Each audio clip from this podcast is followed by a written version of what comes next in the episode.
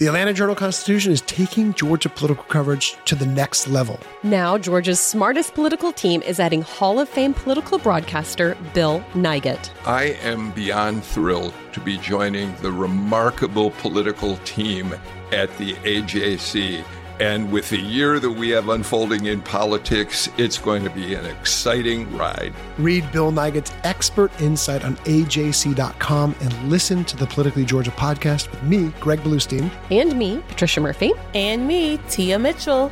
Hear new episodes every weekday. Only from the Atlanta Journal Constitution.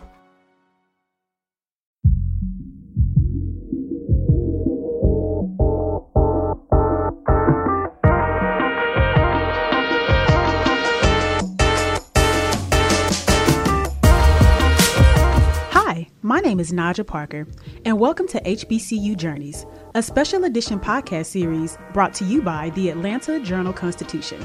In this 10 part series, our team of reporters, Rosalind Bentley, Eric Sturgis, and Ernie Suggs, dig into the heart of what makes an HBCU experience so unique through candid interviews with the people who enjoyed them the most. In this episode, we chat with Karen Wood, a Spelman graduate, which means she's my Spelman sister since I also graduated from this institution, but she isn't your traditional student.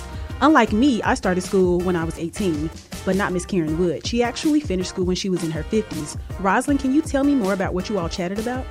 Certainly, and thanks again for having me, Najja. Karen is a really dynamic woman, and they say that when you're in your 50s, that's when you really know what you want and you'll go after it and nothing will stop you. And this was really the case with Karen. Karen actually had an early experience with an HBCU when she was a teenager, but for some very, very personal reasons, she had to pull out of school and then uh, was out of school for quite some time. But there was something within her that made her say, I have to finish what I started. And so that's what led her to Spelman under a really interesting program that Spelman offers for women who are considered non traditional students and for women like Karen of a certain age who have experience but are no ways tired and certainly are not going to give up. That sounds amazing. Well, we can't give too much away, so let's have our readers listen in. My name is Karen Wood. I'm a 2016 Comparative Women's Studies major, from, a graduate of Spelman College. I am from Atlanta, Georgia. Okay. All right. Now, you said you're from Atlanta, but you told me the other day you were from Augusta, GA. Actually, I was born in Augusta, GA. I was probably there less than a week. They were literally were waiting for me to be born.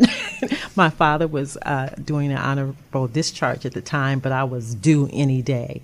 So they, they were literally just waiting. okay. All right. And well, um, tell me a little bit about this because you moved around quite a bit when you were growing up. Yes. So it wasn't always in the South and not always around HBCUs. Correct. Um, grew up in the Midwest and a little bit in the North. Uh, my father worked uh, was a white collar worker, worked for uh, IBM, Xerox, and those places. So they move you. um, we lived in Woodstock. I went to the original. Uh, I went to Woodstock Elementary, and I was there for the original Woodstock Festival. so, uh, really? uh, it actually, yes, I was in kindergarten. No, I was in first grade, first grade.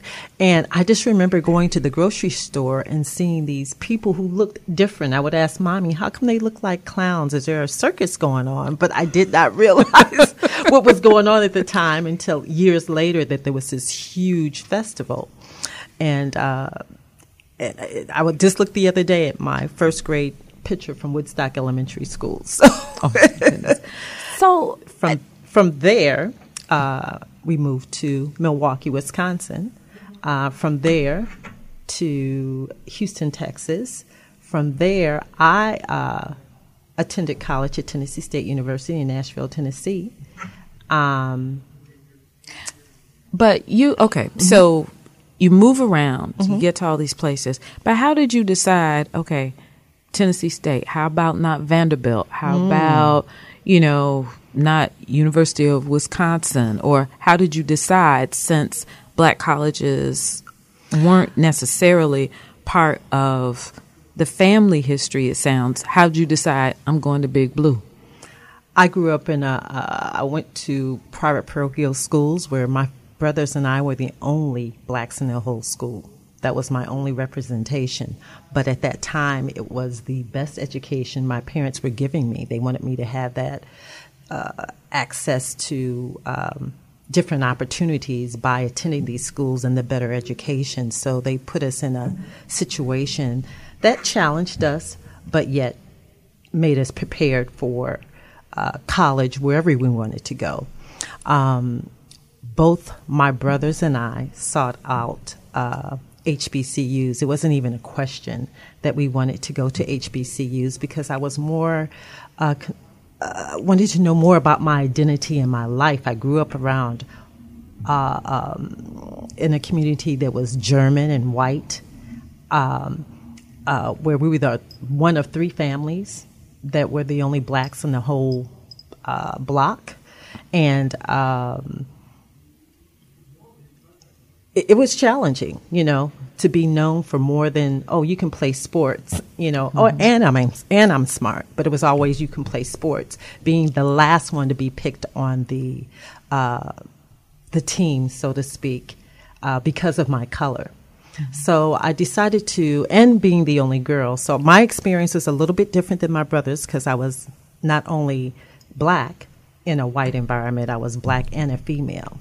So I decided that I said, hmm, um, after I attended Tennessee State, uh, I got three scholarships actually while I was living in Houston. I got one to Jarvis Christian College. I said that's too close to home. um, my parents wanted me to go to Tuskegee where my brothers were. I said no. I've been protected all my life around them, and um, then I had one to Pepperdine, way out in um, California. California, I think it's Malibu. And I said, I don't want to go there. I want to go to a black college. I had attended a few homecomings at Tennessee State, and I said, I like this feel. I like this feel of family and you know, family reunion and people care and the hugging and all of that. And I saw myself in that environment. So um, I attended Tennessee State. All right. And um, did you feel? I mean, did it live up to your expectation that yes, I feel that I'm at home. I'm not the only one. Actually, it did. Um, uh, stepping on campus, I was greeted by a AKA who took me around campus, and I come from a family of Delta, so right, right, and that's okay, and that was fine. But she was the first one who embraced me and let me go. My parents drove me from Houston straight up to Tennessee State, mm-hmm. uh, to Nashville, and uh, they talked to me the whole ride there. So I um, I remember them saying, you know, we got to get back to work to pay for this. So literally within about three hours after my mother made up my room and everything and gave me all those essentials, and my father made sure I had some money in my pocket and would send some more later, uh, they had to get back to Houston to go to work. And I remember being led around uh, by um, uh, AKA, her name was Jan, I think, uh, if I remember and that made such an impact on me that two years later I end up uh, pledging, aka at that they called it pledging back then. well, they call it pledging now. yeah, so uh, I end up joining the sorority, and that was back in 1980. Mm-hmm. All right. So, but then you Spelman comes into the picture because I'm not hearing okay. that you finished up at Actually, TSU. I was doing very well at TSU. Um, I. Um, was on honors roll. I uh, um, was a I started off as an art major and then I went into a psychology major. But what happened at Tennessee State was not what happened there, but what was happening at home. Um, my parents uh, subsequently got divorced, and I was my foundation was shaken. I just you know it caught me off guard and everything like that, and I was angry. I was angry that I would have to make a choice. Where am I going to go spend the holidays? Where am I going to? I was angry. I was young. I was like, you know, this was a big deal. You all were everything to me. You know, you were my mentors. You, my parents were both college educated. They had groomed me, the debutante stuff with my mom, all of that, all of taught me how to cook, clean, and I was like, you know, what's going to happen to our family dynamic? Why am I going to have to make this choice? So, uh, in my anger, I left school and I said, I'm out of here. Not only did I leave school, I left the world, so to speak, and start working for the airlines. All right. so I decided to go see the world, and I, and I specifically decided to work on holidays so I would not have to make that choice. Oh, wow. oh, wow. to um, go home during mm-hmm. the holidays and make that choice. I didn't want to want, make one parent mad over the other. Mm-hmm. And, and as, of course, as I got older, I found out that that didn't make a difference mm-hmm. to right. them. They said they didn't care, you know. So how where. long? So how long did you work for them, and how long? I worked for the airline for thirty years. All right. So 30, 30 years. years. you're out in the world. Mm-hmm. You know, you're doing well. So how did you decide it's time for me to go back to school? And then how did you decide it's also time for me to go back to another HBCU? So what happens is you start to. Uh, I worked and fell in love and got married and had two children, and it's it's it's a labor of love, of course, raising them. And as they got older and got out of high school and got into college, I saw them. I saw some patterns starting to develop. I believe that children do what you do and not what you say and it took me a long time to realize that. So, uh, not only that, they were older and they were doing fine, and they were in school, but I saw them say, It's starting to get challenging, I may leave. And I always taught them stuff happens, keep going. Mm-hmm. Stuff happens, happens, keep going. Right. You know, it, it's, it's going to get ugly, keep going. Mm-hmm. And I saw them get out a semester and all of that. I never told them at the time that I was considering going back to school. And then I, uh, after divorcing their father some years later and trying to improve my economic situation, I thought that this would be the best way to do it. And honestly, I was making a good living as a private investigator with Delta Airlines as an IT security investigator, but I wanted to have my options to do whatever I wanted to do or create a business.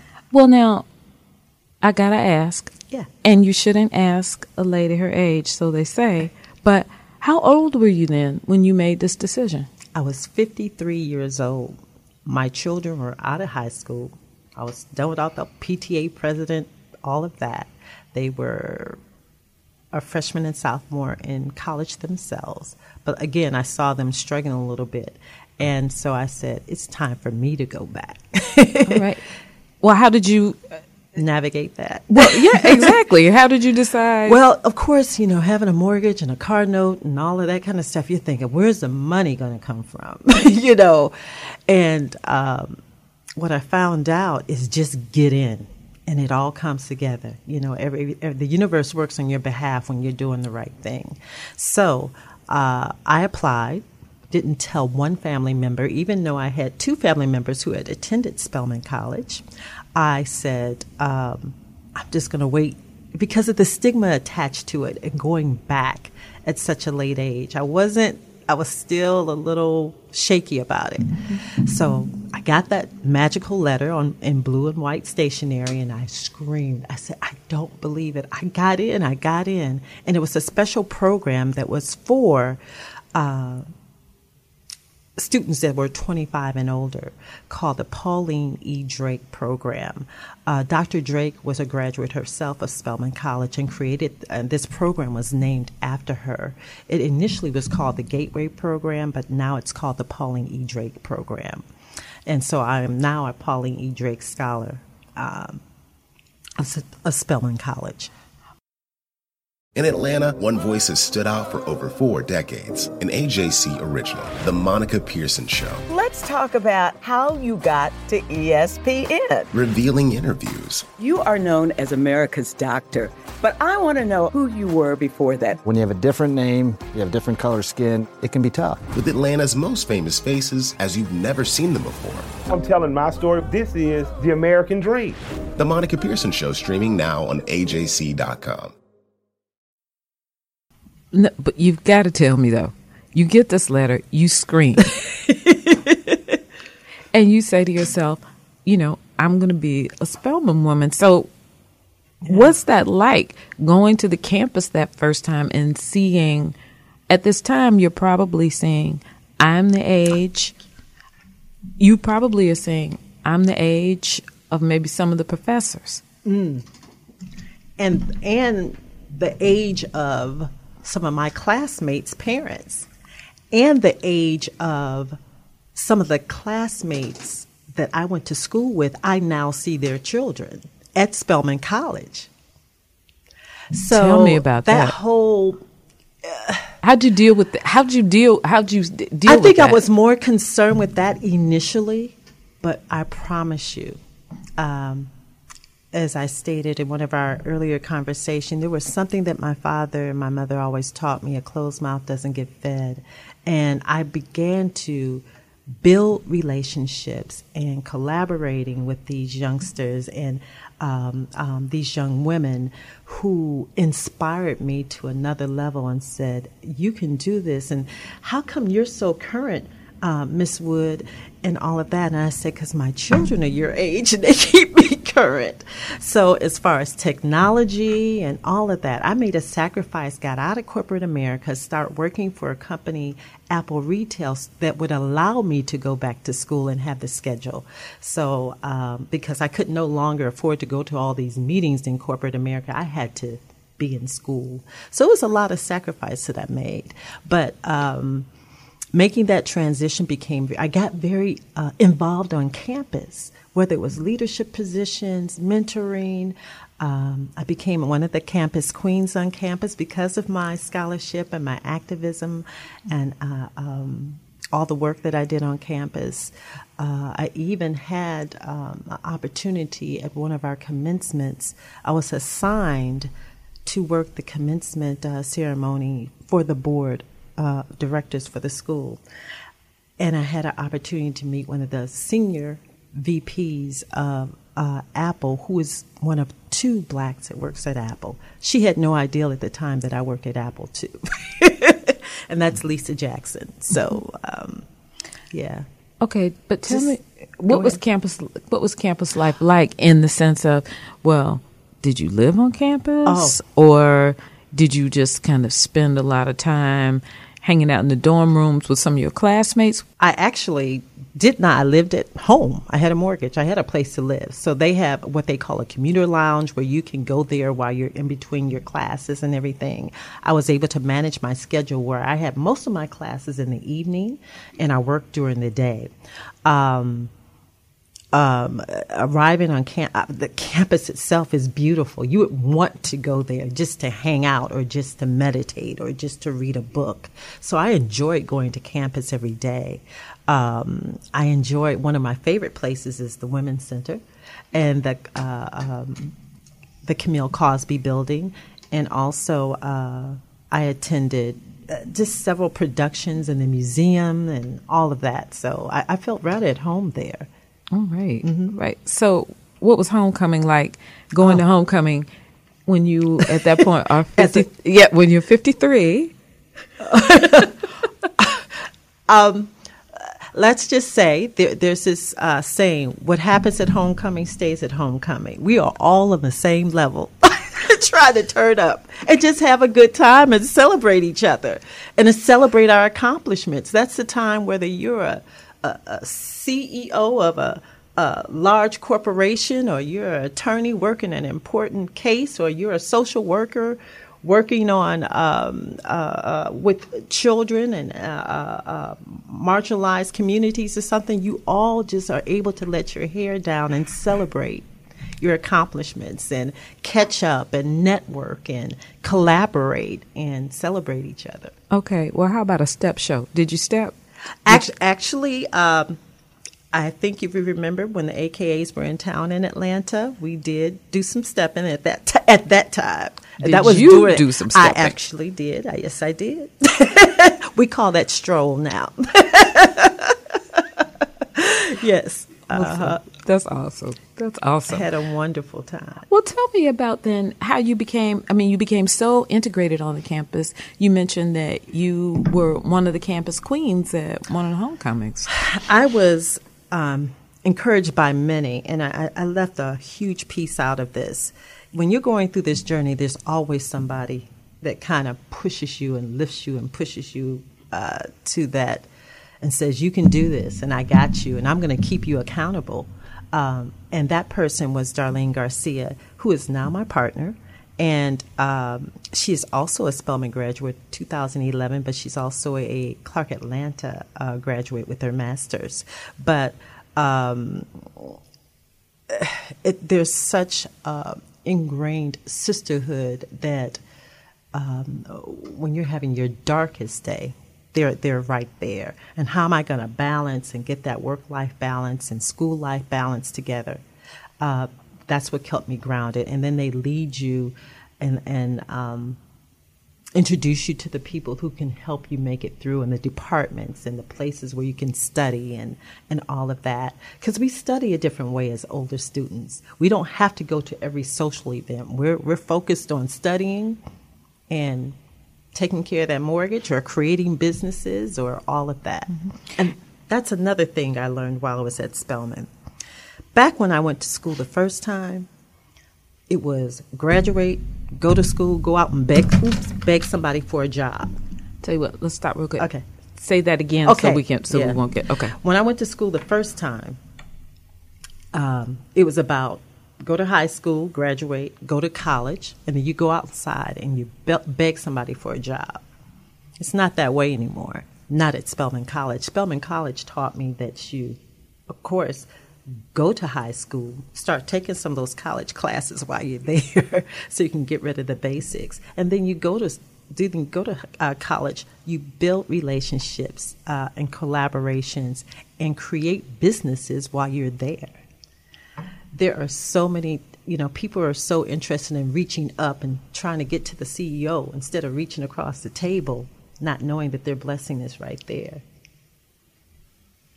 So and that's what i have learned. Um, as a result of that i am now in the midst of creating my own nonprofit that's called clean up your act that is going to help um, uh, give women resources to rebuild and rebrand their lives. They have been victims of sex trafficking um, abuses of different kinds.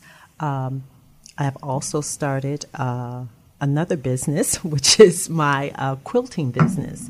You send me your T-shirts. I send you your uh, a quilt back that tells your story and your journey. So whether it's HBCU, sorority, quilts of your father's memory or your child's memory, that's what I send back to you.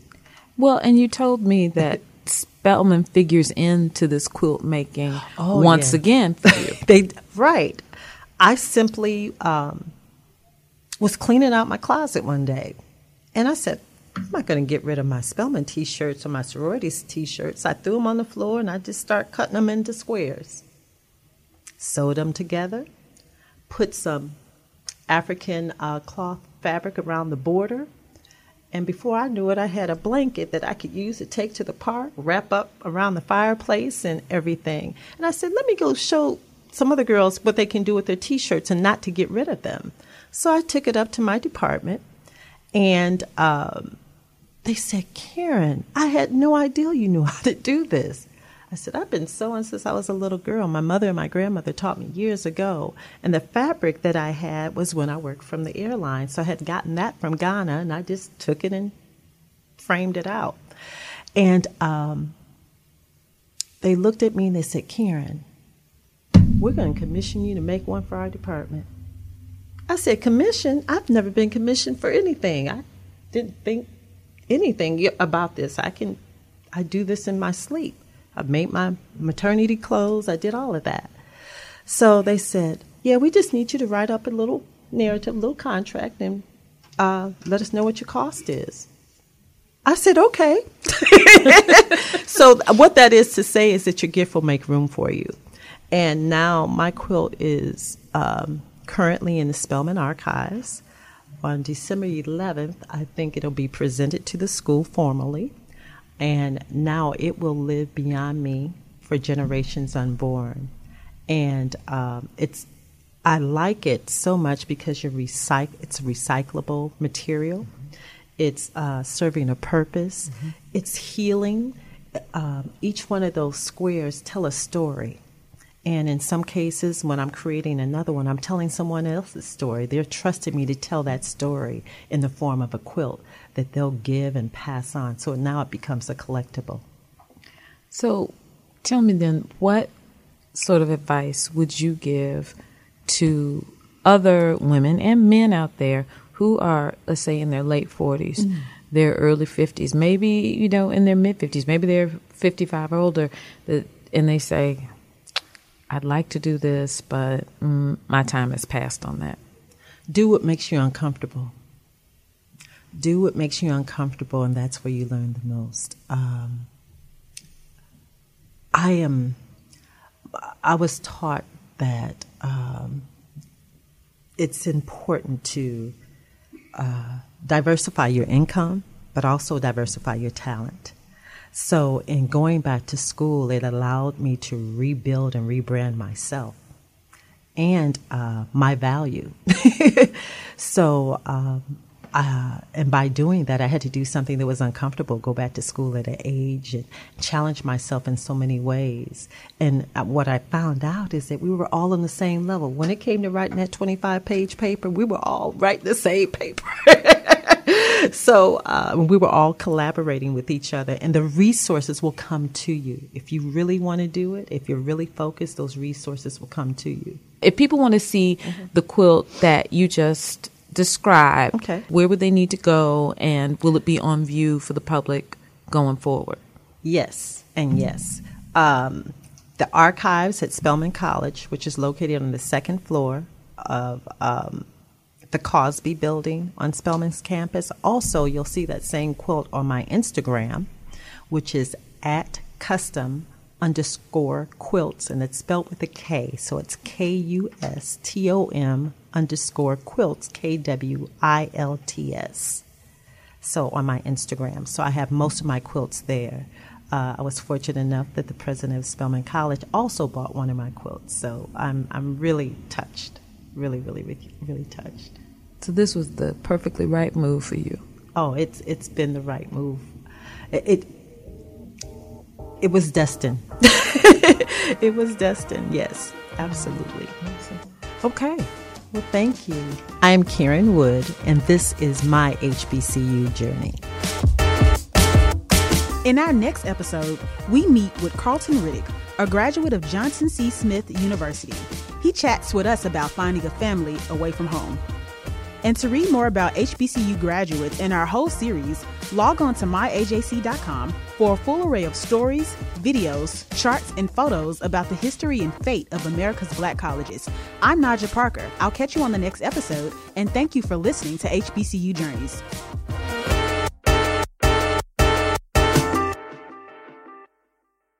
I'm Ernie Suggs. And I'm Nedra Rhone. Atlanta has been known as the Black Mecca for so many years, but that means something different to everybody.